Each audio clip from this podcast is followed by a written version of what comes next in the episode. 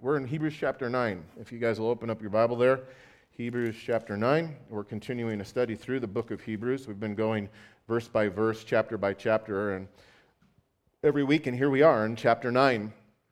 As we've been going through these last couple of chapters of the book of Hebrew, we've continued to read about the superiority of Jesus. The book of Hebrews is a book of betters. There's an argument that's being made in this letter that was written to the early church, specifically Jewish believers, um, uh, Hebrew men and women who had, who had come to know Christ as their Lord and Savior, and they abandoned Judaism, if you will, the old ways for this new way as in regards to our relationship with the Son of God to have fellowship with God. And um, th- there was a leaving behind of the old because there was a new, but yet many Hebrew people remained in the old. They didn't come to faith in Christ. As a matter of fact, we know as the, the nation as a whole rejected the Messiah as a whole. Not all of them, but as a whole, they rejected the Messiah. Uh, the tabernacle, the temple was still in place, sacrificial offerings were still being made, the yearly um, festivals were still being practiced, and consequently, the Hebrew people, uh, Judaism was a way of life. It was the way they ate, the way they dressed, um, the way they spoke. Everything God did with them was to was unique and it set, was a thing designed to separate them from the rest of the world as God's people, an outward sign of their of their of God choosing them and them choosing God. Um, but consequently, those influences were um, temptations. They were they were difficulties. They were stumbling blocks for these Jewish believers, right? And there was false teaching out there that said that this was the wrong way. Following Christ was the wrong way, that you needed to come back to Judaism. After all, it had been around for thousands of years. God Himself had set it up, and, you know, and all of these things. And so this letter was to combat some of that false teaching, was to stand in the place of some of those temptations. It was to reiterate truth and to encourage these Jewish believers in faith, in their faith in Christ, even as they were being persecuted some of them unto death, following after Christ. And so, in light of this, we've been given reasons as we're now focusing on Jesus' priestly ministry. So, Jesus is superior. We've looked at many things. Jesus is superior to Moses and to the law and to Abraham and to angels and to the prophets. And there's been a case made for all these as we've transitioned through the book up to now. And so now we're dealing with the priesthood. There was a Levitical priesthood and the high priest. And, and the argument is, is that Jesus is even better, a better high priest. He's the great high priest. He's superior to the priest of the Levitical priesthood. And back in chapter 8, we considered that Jesus, as our great high priest, is better because here's one of the arguments that is because he's a, a he ministers from a, with a better covenant. So we as children of God, we as people, we enter into relationship with, with God through covenant. God established a covenant with the Hebrew people there on Mount Sinai after he had been delivered from Egyptian bondage. And actually, there was an Abrahamic covenant when it all started. And I don't want to go back that far and detail all of it, but, but God says we're going to have covenant relationship together. And if you weren't here last week, you can go back and listen to what covenant really means and what that looks like. But God established covenant. He enters into relationship with us through covenant, and He continues to do through do so through through Jesus. But the old covenant is lacking. And where it was lacking, we know that it's been complete or fulfilled in Jesus Christ with a new covenant, a covenant established in the blood of Christ, a, a, covenant that has been established. Ultimately, what the author of Hebrews says is in chapter 8, it's established in better promises. And I don't know about you, but just in general, uh, better promises are better, right? you know, uh, and, and someone makes a promise to you, you know, hey, uh, uh, if you do this, I'll give you a hundred bucks. And if someone says, oh, if you do that, I'll give you a thousand, right? I mean, the logic just prevails everywhere through life. And the better promises means we're recipients of them. And so he detailed that for us. But now, as we continue into chapter 9, this discussion about the superiority of Jesus' ministry continues, and Jesus is once again shown to be better. There's going to be another reason given to us for why he's better.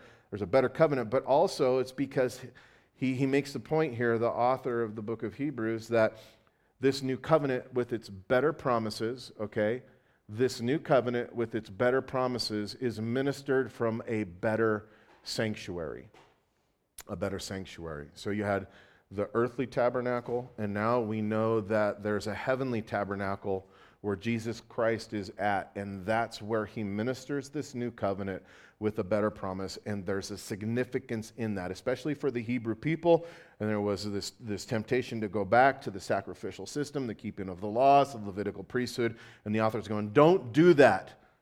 There's a better sanctuary, a better place by which we can commune with God. And so as we as we begin to go through this next chapter and consider what we're being told, it's best to divide the chapter into two sections. So if you're taking notes, we'll see this. Because in doing so, the two sections, there's a compare and contrast that's taking place. So there's this contrast is the illustrative part of it that shows us the better. And um, uh, a contrast made between the two tabernacles, meaning the earthly sanctuary of the first covenant, and that's what's spoken of here in verses 1 through 10. And then, of course, the heavenly sanctuary, which will be spoken of in greater detail for us in verses 11 through 28. So let's pray and we'll get into it. Father, thank you for this time of worship. Thank you for the time of fellowship as we ate burritos and supported the youth. And thank you for communion and your word. And I pray, Father, I just want to confess that I'm weak and I'm foolish and there's nothing that I can do up here that is any good apart from you. Lord, I'm in need of you. And so, Father, I ask that you would show yourself strong in my weakness, in my frailty. Lord, that people would hear from you. That there would be understanding, Lord, not just in our head, but in our heart, where we're moved into deeper relationship with you. That we would fully understand your priestly ministry and where you're at and why it's better and what it, what it means to have these things available to us in our lives, the blessings that they are. That mean when we walk in relationship with you.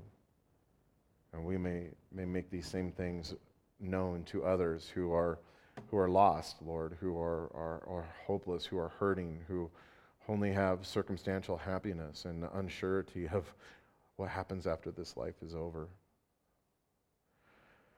God bless us. In Jesus' name I pray. Amen. All right, verse 1, it says, Then indeed, even the first covenant, right? That's what we've been talking about. The Mosaic covenant, even that covenant had ordinance of divine service in the earthly sanctuary. Okay, so we're talking about a new covenant, we're talking about a new sanctuary. The, the author in transition says, hey, listen, this is not, it's not such a far fetched idea to think that this new covenant has orders of divine service, things that Jesus, our priest, does so that we may enter into fellowship with him.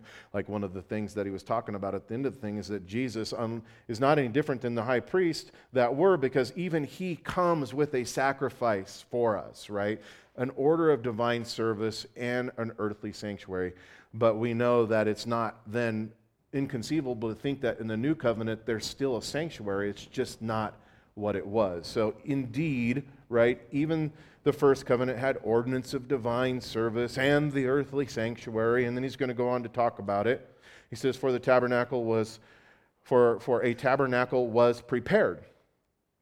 He's going to, he's going to categorically detail this for us. He says the first part, in which was the lampstand, the table, and the showbread, which is called the sanctuary. So he's telling us the first part of the sanctuary of the tabernacle. There was two parts. In the first part, um, there were these certain things, and behind the second veil, the part of the tabernacle which is called the holiest of all, which had the golden censer and the ark of the covenant overlaid on all sides with gold, in which there were the golden pot that had the manna, Aaron's rod that budded and the tablets of the covenant. And above it were cherubim of glory on the mercy seat.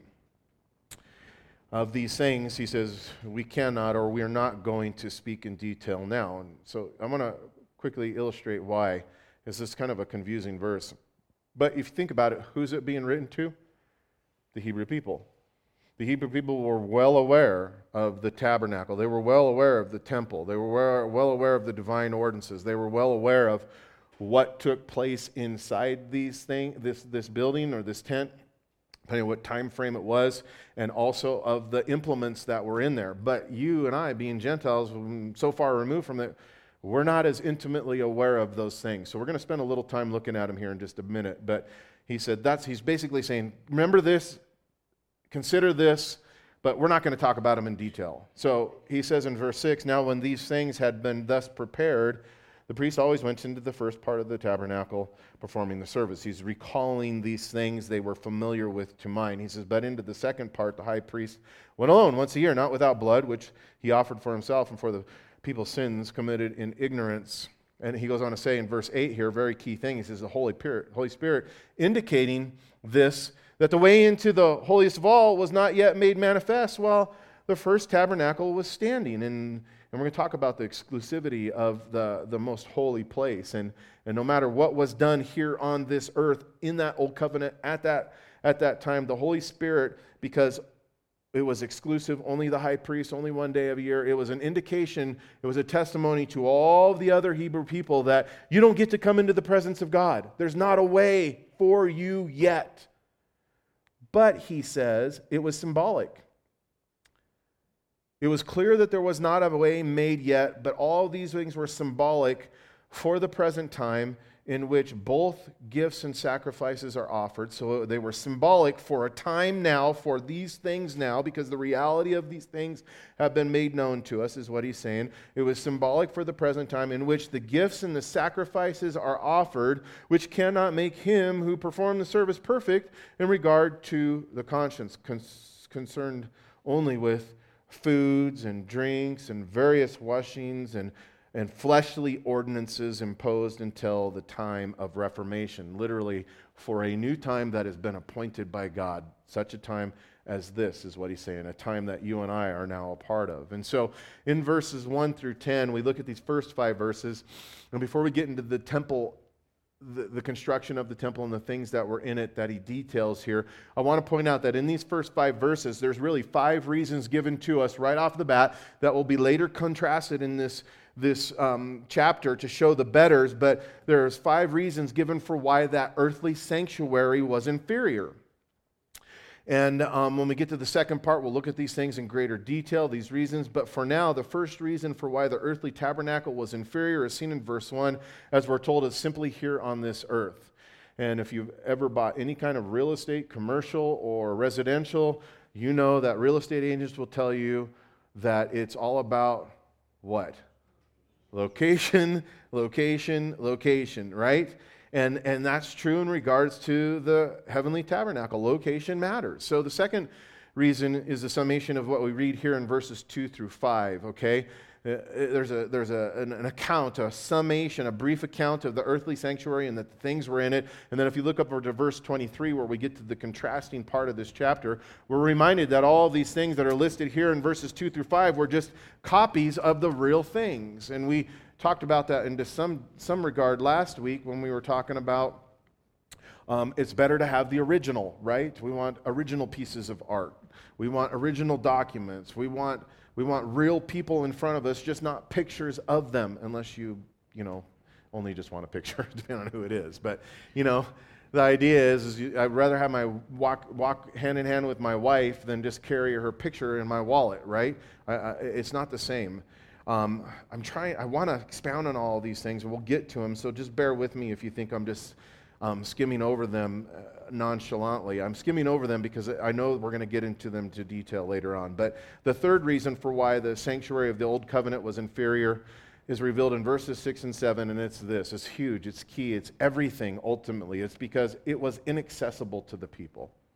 And, and not just the location of the building, the inner part of the sanctuary, but in the inner part of the sanctuary, the most holy of holies, this is where God manifested his, his presence.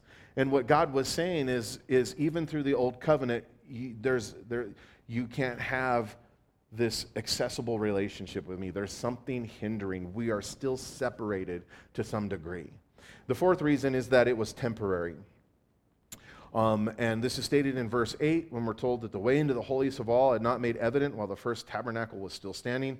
So it was temporary in the sense that we know that we knew from the beginning, or it had always been established that, that it was that there was something better to come, right? There was the real thing to come. This was designed by God from the very beginning to vanish away. And we closed with chapter 8, where it says, um, uh, you know, that, that he says this. He says, A new covenant he has made, the first obsolete. With a new covenant, he has made the old obsolete, is what it is saying. And he said, Hey, man, what is growing, what is, what is becoming obsolete And growing old is ready to vanish, it's, it's going to vanish away. And we know that it did. The temple does not stand today, the new covenant is not in place today, it's disappeared. So it's temporary. And lastly, the fifth reason seen in verses 9 through 10 for um, why the earthly tabernacle was inferior is that the divine service which took place in the earthly tabernacle, think about it the sacrifices, the offering of the incense, the, the yearly the yearly feasts and in every aspect of the priestly ministry that you can, you can read the detailed accounts of it in the book of Leviticus and in the book of Exodus, where God counted these things. He says, all of these divine services, right? He's basically saying here, they couldn't change a person's heart. At best, you could be religious on the outside and do good works, so to speak, which nobody does perfectly, but it never made you holy on the inside. It never purified you on the inside. It never established you as righteous before God. So, five things are very important. And like I said, we'll get to them when we get here next week. But for now, we need to understand that these things in the tabernacle that we're reading about, they were symbolic, right? They were copies of heavenly things that were to come. And so we're going to spend some time this morning looking at that because when we do so, we'll see some pretty cool things in regards to our own relationship with God. So to begin with, I want to point out that both the earthly tabernacle and the, hang- and, the, and the heavenly tabernacle, the one that was and the one that is, they're also called sanctuaries. We have an idea of what a sanctuary might be. But the Greek word for sanctuary is the word hagion. And it means a holy place. More, more specifically, it means a consecrated place, something that's been set apart, right? And specifically in this instance, has been set apart by God. Both the earthly tabernacle, it's set apart by God and designed by God, and of course the heavenly as well. But it's a consecrated place, and it's the purpose of it is, is to be a refuge from harm. A sanctuary, by definition, is a refuge from harm. It's a safe place. And the first tabernacle constructed by Moses, Moses was a tent. And I don't know about you, but when in my mind I am picture this, even though I know how big it was, I think of this majestic, huge thing, and it wasn't at all. But I think in my mind, I think about it that way because this is where God revealed himself to his people. But yet the dwelling place, the earthly dwelling place of God was very humble. And I love that because think about it. What does the Bible say now about God's earthly dwelling place? Where is it? It's in us. Very humble, fleshly things, right? But when you think about the tabernacle, listen, it was 45 feet long, 15 feet wide, and 15 foot high. I think you could fit three, maybe four in this one room. That's mind blowing. And in verses 2 and 3, we're reminded that this earthly sanctuary, the tabernacle, had two parts an outer part and an inner part, and they were separated from one another by a veil, a very thick veil, the veil of separation. In the outer part of the larger room, it measured 15 feet by 30 feet, 15 feet across, 30 feet deep, and that left 15 feet in the back, and that was where the Holy of Holies was at, 15 by 15. And according to verse 2, in the first part of the inner tabernacle, of the tabernacle, here stood the lampstand and a table and, and, and table with bread on it. It's called the showbread. And because verse 4 speaks about the golden censer that was also in the holy place, the most holy place, it wasn't, it didn't, it didn't, it wasn't kept there, it just was brought in there. And, and I mention that because we also know that within this first room there was a, a piece of furniture called the altar of incense. And um, in the inner part of sanctuary, there was the Ark of the Covenant, and inside the Ark of the Covenant, it was a box. We'll talk about that. The, the golden pot of manna was there, Aaron's rod that budded, and the, and the tablet of the covenants, the, the actual stone tablets with God with his own finger had written the law on and gave them to Moses. They were in there. And lastly, verse 5 tells us about the mercy seat. That might, in our, was literally the lid that was on top of this box, this Ark of the Covenant, and it was very ornate. We'll talk about it a little bit later on. Now, the instruction for the construction of the lampstand. Let's look at this first. It's in Exodus chapter 25, verses 31 through 40, is where we read about it. And in this passage, we're told that it was made of pure gold, this lampstand. It's what we would see as a menorah today. It had a total of six branches, three on each side of a center beam that rose up through the middle. And on each and on the top of each one of these branches was a bowl that contained oil and a wick. And the wick was lit to burn the oil in the bowl, and this is what illuminated the first part of the sanctuary. And it provided the necessary for the light, uh, to necessary light for the divine services that took place in this first part, because there was no windows to let the light in. As a matter of fact, there wasn't even a door, there was a veil on the outside, and once that veil was shut, no sunshine came in. If you think about that in regards to the inner part of the sanctuary, the most holy of holies, there was no light at all in there. There was no menorah, there was no lampstand. But yet, when the priest would enter in in that one day, we're told that it was the glory, uh, the glory of the Lord, the presence of the Lord that would illuminate that place. And so, um, when we consider the lampstand, right, and the light that it gave as a copy, right, of the good things that were to come, as a, a symbolic thing, right? We see a connection to Jesus. Why? Because in eight, John chapter 8, verse 12, it tells us that Jesus is the light of the world. And furthermore, in regards to our own lives, we're told in Philippians chapter 2, verses 14 through 15, we have the light of Jesus in us, and we are to shine as lights in the world. Now, think about it. And this, if you've been a Christian for any amount of time, especially if you grew up in Sunday school, you're like, this is a very familiar thing, right? This little light of mine, right? I'm going to let it shine. We, we all know that. Even if you weren't in Sunday school, you probably had heard that. And, and yet, guys, think about this. This is something that had been set forth by God from the very beginning. And God says, This was a copy, and now it's a reality. The reality of it is, is Jesus, the light of Jesus, the relationship that we have with Him, Him in us now shining out into this world. Listen to Matthew chapter 5, verses 14 through 16. Jesus said it this way. You are the light of the world. Let me stop there. um, we have such a tendency. Go back to this whole beginning discussion where we're talking about God's grace and God's redemptive power still for this present time that we live in. God's grace is enough. We have to believe that. We have to receive that. We have to live in that way. And, and if we believe that, you want to know what will stop happening? We'll stop cursing the darkness we look at, I don't know about you, again, our justice system. I'm like, are you kidding me? I think of our, our, our, our, political leaders. I think about more so than just the men themselves, the women themselves. I think about how we as a nation have departed so far from our foundation that was established in, in God. I think about our school systems. And I think about all these things and I go, it's darkness, it's sin, it's filth, it's perversion. And I have a tendency to stand back and curse the darkness and to shake my fist at it. And yet the Bible makes it very clear that we, as ministers of Jesus Christ, who have the light of God inside of us, that we're not called to curse the darkness, but we're called to shine light into the darkness. And when we lose sight of God's grace and we doubt the power of God's grace, then we don't shine as lights. We just stand off and curse. And that doesn't bring people to God, that doesn't draw people to Christ. He says, You are the light of the world. He says, Think about it. A city that is set on a hill, it can't be hidden. Why? Because it's lit up and you see it. He says, nor do they light a lamp and put it under a basket. He's basically saying, people who do that are foolish. That's a foolish thing to do. They put it on a lampstand, and it gives light to all who are in the house. He says, there. He says, he says, he says, let your light so shine before men that they may see your good works and glorify your Father in heaven. So for now, until we get to heaven, we who are the Lord's priests, literally here on this earth, are to let Jesus, who is the light, shine through our lives.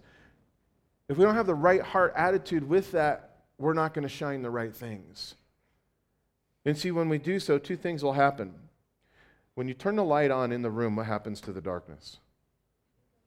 It goes away. We want this world to be different, guys. We want the darkness to be driven out. Let the light of Jesus shine through your life. Jesus says, You're the answer. You're the hope in this situation. Me in you. Me in you. Not only will the darkness be driven out, but think about it. This world's lost. We talk about it, right? We use that. Lost sheep. These people are lost. Well, how will they know which way to go if they're just wandering around in the darkness? The thing about the light, when the light's turned on, I see the right way to go. I see the right way to go. And if we're shining the light, if our lives are being light, shine to this world, people will know what is the right way to go. But for now, this is what it is. And in the future, think about it. I love this as we think about the, the final ramifications of this in regards to the symbolic and, and the copy of what it was and what it's going to be. When we get to that sanctuary, ultimately, that's not made with hands. Things are going to be different. Listen to Revelation chapter 21 verse 22 through 22, 23 the apostle john writes he says he says i saw no temple in it he's speaking about this new new heaven and new earth he says i saw no temple in it he says for the lord god almighty and the lamb are its temple who's the ultimate safe place who's the ultimate consecrated place for us god and the lamb he said the city itself had no need of sun or moon or to shine for it for the glory of god illuminated it the Lamb is its light. The glory of God. Now, in the holy place directly across from the lampstand, when you read back in the book of Exodus and Leviticus, there was this table with the showbread in it. In the Leviticus chapter 24, it tells us about the showbread. It tells us about what the priests were supposed to do with them. You can go and read it. It's the first part of Leviticus chapter 24. But I'll tell you, there were 12 loaves. Each one of the loaves were designed to be a representation of a tribe of Israel, 12 tribes of Israel. They were right outside of the most holy place, there, just on the other side of the veil. The priests were allowed to eat this bread after it had been there for one week. They were replaced every day on the, or replaced every Sabbath. But the interesting thing about it is, is the priests couldn't remove the bread from the tabernacle if they were going to eat it. If it came out, it had to be, there was a process, but they could eat it, but it had to be eaten inside the tabernacle. They had to bring it into themselves in this sanctuary. And these loaves were also called the bread of presence. That's, that's a key thing as a symbol, symbolic thing, as a, um, a copy of what was and or what's going to be. The table itself was called the table of presence, and this was because they were just outside of the veil of separation, there before the presence of God. And the loaf represented, I said, one of the tribes of Israel, each one. And the, these, these, these loaves, being symbolic at the time and also symbolic for us in the future, they were intended to remind the nation of Israel of two things. The first was the fact that they, the nation was always in God's presence. They were always in God's presence, the showbread of presence. God saw them. God was watching over them. Furthermore, as a reminder that, that being in the sanctuary, this place of refuge from harm in the presence of God, that is what sustained them. As we look at the symbolism of the showbread in relationship to our own lives, we too should be reminded that, like the Hebrew people, we, as a result of our faith in Jesus, who, by the way, according to John chapter 6, is the bread of life, we're also in this continual state of being before the presence of God. That's a, that's a, I don't think we live with that. There's a book written by a man named Brother Lawrence. It's, an, it's a, I think that's the name of the guy who wrote it. He was a monk, and he, he, he wrote this little pamphlet, this little book called Practicing the Presence of God. I've read it a few times. It's, it's an incredibly profound thing he writes about living with the knowledge and understanding that you're in the presence of God. And yet we are. It's the only place where there's true safety. It's our only place of refuge. And this is a reminder to us that our lives must be lived with this understanding. In the second part of the tabernacle, behind the veil of separation, this is where we begin to talk about the very exclusive place, right? Not only was it exclusive, but it was restrictive. It was a very restricted place. It was the place where God would manifest his presence. In fact, a holy place, this holy place was symbolic of God's throne room, the place where Jesus Christ now intercedes for us as a great high priest. It was so exclusive that the earthly high priest was only allowed to enter it on one day of the year. It was only him and only one day of the year. And according to what we read in verse 7, that, that was the, the appointed day was the Day of Atonement, and it was for two specific reasons. He couldn't go in there and do whatever he wanted. He couldn't go in there and just hang out whenever he wanted. As a matter of fact, it, when he did go in, when he was supposed to, it was, it was in and out, in and out, in and out. He didn't linger there. And according to what we read in Leviticus chapter 16, verses 11 through 13, On this one specific day, specific day, the priest was to bring the blood of the sin offering as a payment for his sins, and the blood of another sin offering for the, the payment of the, the sins of the nation of Israel, and it was to sprinkle, sprinkle the blood on the Ark of the Covenant. And here's the thing if the blood offering was accepted, the high priest would exit and return with the golden censer, right? And had, that golden censer was filled with the coals from the altar of incense that was just on the other side of the veil. And that incense then was brought in and it was burned in order so that it would completely cover the mercy seat, the, the, the lid part on top of the Ark of the Covenant. And even though this holy place was exclusive, think about this. Let me think. Let me, so, who, who here has, would you say that I, I, there's been those times where I just have entered into the presence of God? It's a pretty cool thing. Maybe it's been in a time when you've been alone and you've just been praying or reading God's word. Maybe it's been in church when you've there's been a, a particular worship song and you've closed your eyes and you're like, if I open it up, I might see God. You know, uh, uh, the sense of God's presence is very near. Maybe it's been in a time of suffering, a time of tragedy, a time of difficulty, because God says He's near those who are of a troubled heart, of a broken heart. You know, that's us being transported to this heavenly place, you know, in our mind and in our heart where we're before the presence of God. And that's made available to us. I don't think we take advantage of that as often as we can, where it says to us to come boldly to that throne room of grace to receive the help that we need in our time of need.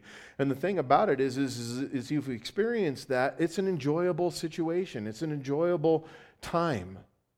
But when we think about this earthly sanctuary and the duties of the priest, I'm here to tell you that, that it was anything but that for them. This day of atonement and entering into the tabernacle to go into the Holy of Most Holies, this whole thing was a very laborious and terrifying experience for the high priest. It was laborious. He was required to personally sacrifice and butcher five animals on that day. He would rise early to do so. Some of you I know are hunters. You've, you've harvested your own animal, you've even processed some of that. You know, I've always had somebody help me do that, except for one time I got a phone call from a state patrol buddy that said, There's a elk that's been hit up here on Highway 9. It's alive. I'm about ready to just put it down. Do you want it? I said, Yeah, I'll take it. I couldn't find anybody to go help me get it. I'm like, I can do this. about two hours into it, I was frozen and probably maybe crying on the side of the road. it's a lot of work. And the high priest had to do, he had to do a bull two rams and two goats on one day. And, and, and, and it wasn't just about killing it and cutting it up. It was about taking the, the inner parts of the animal and doing specific things with it and washing out the entrails to five different animals. And it was terrifying. This whole ter- thing was a terrifying experience because the high priest understood that entering into the Holy of Holies was ultimately a survival mission, his survival mission.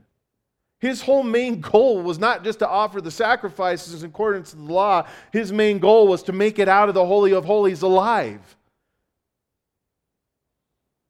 You see, the high priest had to perform all of the Levitical preparations detailed in the Mosaic law perfectly.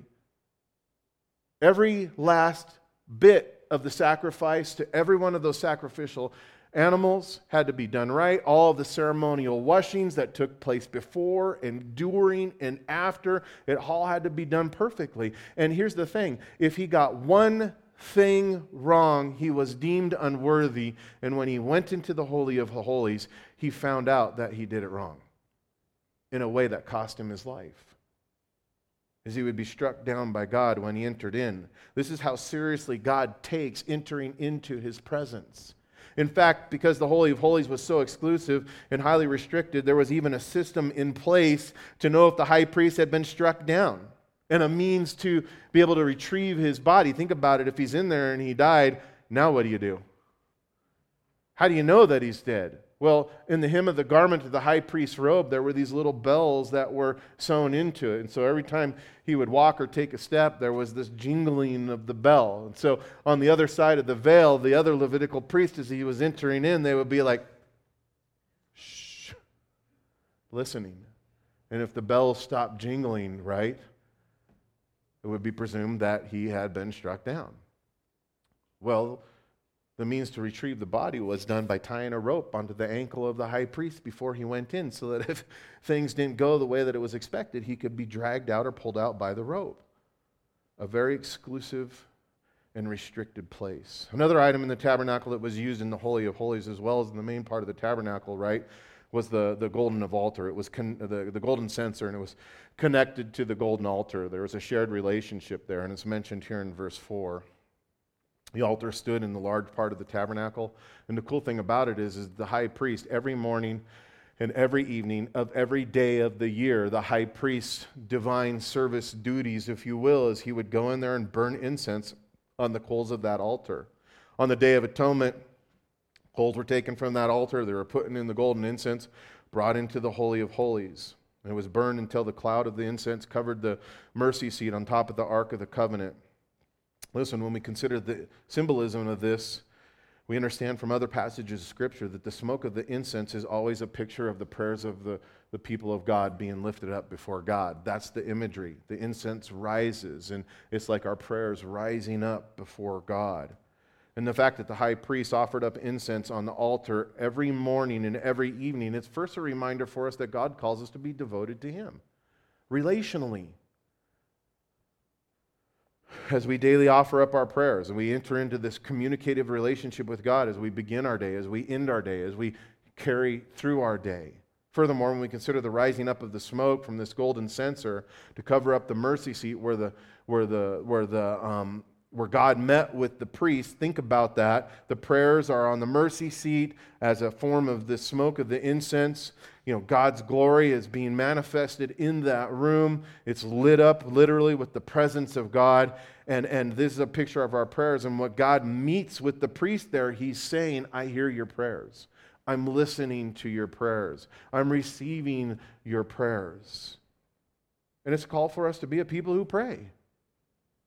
And when we consider the incense that it was burned, we know from Exodus chapter 30 that God had given a specific recipe for it. Also, um, when we understand that this altar had a connection to it, from Leviticus chapter 16, verse 12, um, God said that the, the, the, the fire um, from the altar was to be with holy fire and that was a fire that could only be taken from the brazen altar. So it was the specific transfer of this one flame from one place to the next. It was sanctified, it was holy, and this golden altar of incense, it was never to be used for any other kind of offering. Uh, it could not be defiled in any other way. And in Exodus chapter 30, verse 10, on that day of atonement once a year, the, the, the, the blood that was taken from the sacrificial animal of the sin offering that was eventually taken into the Holy of the Most Holies, that same blood prior to entering in behind the veil was put on the four corners of the altar of incense. And the altar of incense, because of that, at that time, in that moment, was called most holy to the Lord. Now, think about all the connected symbolism here, because in light of this, we should see that God desires us to be a praying people, right? A devoted people, but he also calls us to be a holy people. If God is cleansing and making this altar holy by the blood of the sacrificed animal, we see the connection. In other words, here's the deal. Hear this. We've talked about this, this over and over again in regards to having a relationship with God versus, versus maintaining the rules and the regulations of what you should do and what you shouldn't do and how you should do it and how you shouldn't do it and all these kinds of things that are very typical to the old covenant and the old divine services. But the, the, the, the law and the rituals that were included in it, you know, the burning of the incense and of the altar of incense, none of these things were ever designed to make people right with God. They didn't have the ability to do so. They were symbolic. They pointed forward to the one who could, the one who would. And so we must rightly conclude for us that no ritual we decide to follow or deem to be worthy will ever make us right with God. It'll, it'll, they'll never be enough to make us right with God. Nothing that we can do. Remember, God wanted his people's hearts, He wanted his people's minds, his people's lives to be right with Him. He wanted the inward part of the man not just the outer part. And in Isaiah's time, the prophet Isaiah, when he served God, it was a time in the history of the nation of Israel where they were um, on both sides of the fence, so to speak. They were worshiping pagan gods, these false idols of the Gentile people around them. God speaks to them about being spiritual adulterers.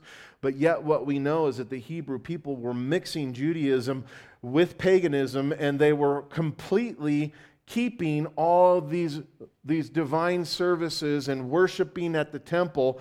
And, and, and, and God said to them, This is disgusting, stop. Listen in Isaiah chapter 1, verses 13 through 15. He said, Stop bringing meaningless offerings. Stop bringing meaningless offerings. Your incense is detestable to me.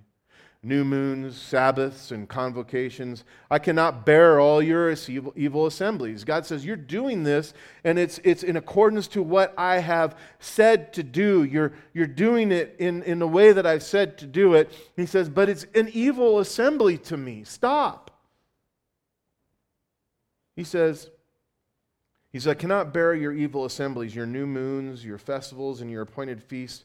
He said, These times when you come to worship me, he says, My soul hates. He says, They have become a burden to me, and I'm weary of bearing them. When you spread out your hands in prayer, I will hide my eyes from you. Even if you offer many prayers, I will not listen. Your hands are full of blood. And because of this, we can see it's more important to have a proper heart before God than it is to burn proper incense, than it is to burn it at the proper time, than it is to burn it with the proper fire, than it is to burn it with the proper implements. A right heart before God.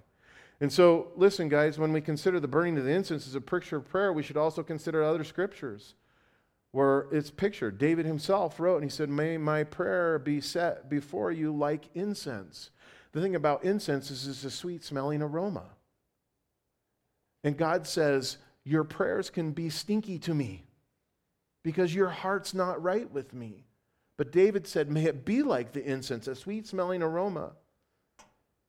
You see, in light of these, these, passages of David and other likes of him, we see that the altar of incense, symbolic of the prayers of people, here's that in that our prayers ascend to God like the smoke. And the fact that the incense is always burned in the morning and the evening as a perpetual incense before the Lord means that we too, as we're told in 1 Thessalonians chapter 5, verse 17, that we should be praying continually, right? If we have this mindset of the being in, in the presence of God, before the presence of God, in the presence of God, then we should be praying continually. And, and like the incense, think about it as we're connecting the dots. As the incense was burned, hear this, with a fire from the brazen altar of the burnt offering, so must our prayers also be brought to God with holy fire. There was a holy fire, right? There was blood. There was holy fire. There was a specific kind of incense. And for us who believe in Jesus, this means when you think about fire in relationship to the, to the New Testament, what do you think about? I think about the Holy Spirit. And we're told in Ephesians chapter 6, verse 18, to pray in the Holy Spirit. Now, I don't know about you, but that seems like a very lofty and religious thing. Praying in the Holy Spirit. But fortunately for us, the Word of God gives us very concrete ways to do this. What does this mean? What does this look like? How do we pray in the Holy Spirit? And praying in the Holy Spirit means this first of all, are you actively aware that you're in the presence of God? When you're praying, are we aware that God is here, that He's meeting with us, that He's revealing Himself to us, that He's come to hear what we have said to Him? God our Father, God the Creator of all things, speaking to Him. Praying in the Holy Spirit also means that we allow for the Holy Spirit to illuminate our minds and move our hearts as we pray in accordance to God's will. Here's the thing, guys which one of us knows God's will apart from God revealing his will to us? And the Holy Spirit, who now lives inside of us, these earthly temples, if you will, that we are, as the Bible says, we need the Holy Spirit to illuminate our minds and our hearts and according to pray for God's will. You know, when Jesus was speaking to his disciples and they said, Hey, teach us how to pray. That's what he said, right? Our Father who art in heaven, hallowed be thy name. Thy kingdom come. Thy will be done. And lots of times, I don't know about you, it's like I pray that, and I'm like, my prayer is, God, I'm not certain about what your will is in this situation. And I pray for His will to be done. I pray for the Holy Spirit to illuminate my heart and mind so I can come to Him and pray for God's will to be done. Furthermore, praying in the Spirit means that the Holy Spirit empowers our prayer, right? It's, lifted up, it's carried to our Heavenly Father. Why? Because we pray in the name of who? Jesus. In His name. Who is our great high priest? Jesus. We pray in the name of Jesus. And not only is our high priest who makes intercession for us, but he is our sin sacrifice who has made the atonement for our sins. He's the means and the way. He's the way, the truth, and the life. And praying in the Holy Spirit is acknowledging that. And the fact that the altar of incense was holy to God, the fact that it was atoned with the blood sacrifice right on the Day of Atonement, I think what we see is how the blood of Jesus applied to our hearts is what makes our prayers acceptable to God. Why? Because only holy people can come into the presence of God. And our holiness is solely conditionable or conditional to our relationship with Jesus. Jesus says, It's my holiness in exchange for your unholiness. And when we pray in Jesus' name, we stand before God because of Christ's righteousness and not because of our own. And we consider that sin must be dealt with before our prayers become pleasing to God or acceptable to God. We have to remember our part. So Jesus establishes the holiness, but our part is listed in James chapter 5, verse 16. Here's our part confess. Confess. Confess your sins one to another and pray for one another that you may be healed. Why? Because the effective, fervent prayer of a righteous man avails much. You want your prayers to avail much? Stand in righteousness. Confess your sin. And I point this out because a true fervency in prayer isn't religious emotion that we work up, that we work ourselves up into. Rather, it's a blessing that God will send down as we yield ourselves to Him.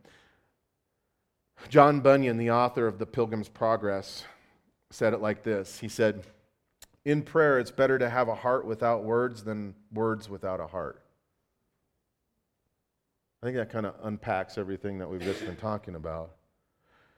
In prayer, it's better to have a heart without words than words without heart. So, as we consider that God calls us to be a praying people, we should also realize that prayer isn't simply this um, collection of words that we somehow magically mix together that we put our hope in that they'll ultimately be heard and answered by God. Rather, the Bible teaches us in 1 Timothy chapter 2 and Philippians chapter 4 that prayer is this. Prayer is adoration, prayer is confession, prayer is intercession, prayer is petition, prayer submission, and prayer is even thanksgiving. I'm going to wrap it up with this. The Holy of Holies, there was the Ark of the Covenant there. It was a wooden chest. It was covered in gold. It measured three feet, nine inches long by two feet, three inches wide, and two feet by three inches high. On the top of the ark, there was this lid that was made of gold. There was these two cherubim, these two magnificent angelic creatures on top of the lid, and their wings were outstretched over the center of the mercy seat. And according to Exodus chapter 25, verse 22, this is the place where God would manifest his presence on the day of atonement before the high priest. The blood of the sacrificed animals would be sprinkled on the mercy seat. In the Ark of the Covenant, hear this. This is where it gets really cool for us as we close. The Ark of the Covenant was also called the Ark of the Testimony. Have you thought about that? The ark of witness, the ark of testimony. And this is because of what was in it, these three items that are mentioned as far as what was in it. And at the end of verse 4, we're told that there was the golden pot of manna, Aaron's rod that budded, and the stone tablet that had been thrown down, the ones that were broken by Moses. And these items were a witness or a testimony before God that the Hebrew people, or a, a testimony or a witness before God against the Hebrew people, as it was a reminder of the nation's failures and weaknesses. Think about it. The manna was a reminder of God's provision and their ungratefulness. Can anyone relate to that? Have you ever had God provide and be ungrateful? The Aaron's rod, which budded and brought forth ripe almonds, if you read the story overnight, was a reminder of their rebellion, the rebellion of Korah, where they were rebelled against a God authority in their life. Can anyone relate? The stone tablets the, of the covenant reminded Israel of their failure to be able to keep the Ten Commandments and the rest of the law. But hear this, Corey, if you want to come up as we close. At the same time, these reminders were, were symbolic. These reminders were also a picture of how God, through the covenant, is able to contain all of the failures and all of the weaknesses of his people. Where did they go? Inside the box. What was on top of the box? The mercy seat. Where was the blood of the sacrifice applied? On the mercy seat. And the fact that they were covered with the blood as it was sprinkled on there yearly is a reminder that through God's mercy and through God's grace, He accepts the blood of another for the payment of our own blood. Not our blood, but the blood of another. And it was a testimony. It was a testimony in two ways. It was a testimony also of the people or to the people of God's desire and plan to provide ultimately a once and all, a once and for all sacrifice that would do such so much more than the blood of bulls and goats that could only offer up a temporary covering for sin. And for us today, these same reminders are a testimony to us, in which, one, which was once symbolic has now become um, a, a reality in our lives, in that in the presence of God is where we know that all of our failures and all of our weaknesses are sustained and contained by Him. A better sanctuary. And so, as we wrap things up, I think it's easy to see the many spiritual truths that are wrapped up in these pieces of furniture, right? These copies of what were to come or what had already been in place, the real things, and all of them are valuable to us, of value to us. But listen, the most important truth is that all of this was symbolism and not the spiritual reality. You and I partake of a spiritual reality through our faith in Jesus Christ. And it's this truth that made the tabernacle of the old covenant inferior. Father, may we see that and realize the superiority of this relationship that we have in you, this new covenant that we have through you, and Lord, the access to the heavenly sanctuary, Lord, that you intercede for us on behalf of us, Lord, that is rooted in the sacrifice that you made, that you live forevermore, and you call us, Lord, to come boldly to your throne room of grace.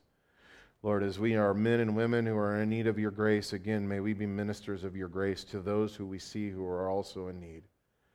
May we not doubt the power of your love, the power of your grace, Lord, to reach into the depths of any pit, of any place of sin, no matter who that person is, to pull out and to save. And Lord, may we make, may we be men and women who welcome those people into this this church building and into our lives, Lord, so they may have fellowship with you. In Jesus' name we pray. Amen. Will you stand?